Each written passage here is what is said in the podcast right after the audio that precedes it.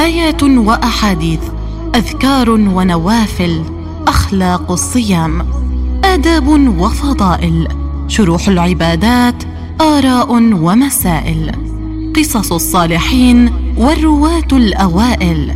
نقدمها لكم في برنامجكم الديني ومضات رمضانية مع فضيلة الشيخ الدكتور نمر أبو عون.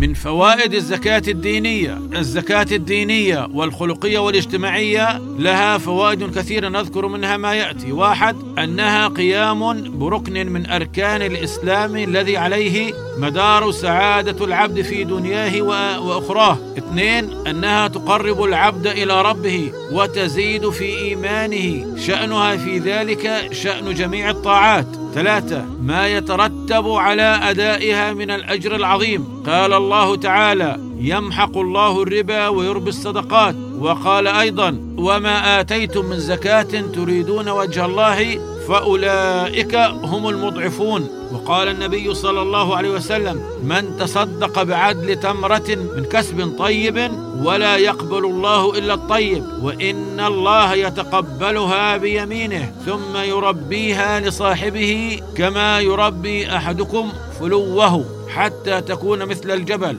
الفلو هو المهر الصغير الذي يفطم كذلك الله سبحانه وتعالى يمحو بها الخطايا كما قال النبي صلى الله عليه وسلم والصدقة تطفئ الخطيئة كما يطفئ الماء النار والصلاة نور المؤمن والصيام جنة من النار. فالمراد هنا بالصدقة هي الزكاة المفروضة وصدقة التطوع جميعا. من فوائد الزكاة الاجتماعية واحد فيها دفعا لحاجة الفقراء الذين هم السواد الأعظم في غالب البلاد. اثنين في الزكاة تقوية للمسلمين ورفعا من شأنهم. ثلاثة فيها إزالة للأحقاد والضغائن التي تكون في صدور الفقراء والمعوزين. فإن الفقراء إذا رأوا تمتع الأغنياء بالأموال وعدم انتفاعهم بشيء منها لا بقليل ولا بكثير فربما يحملون عداوة وحقدا على الأغنياء حيث لم يراعوا لهم حقوقا ولم يدفعوا لهم حاجة.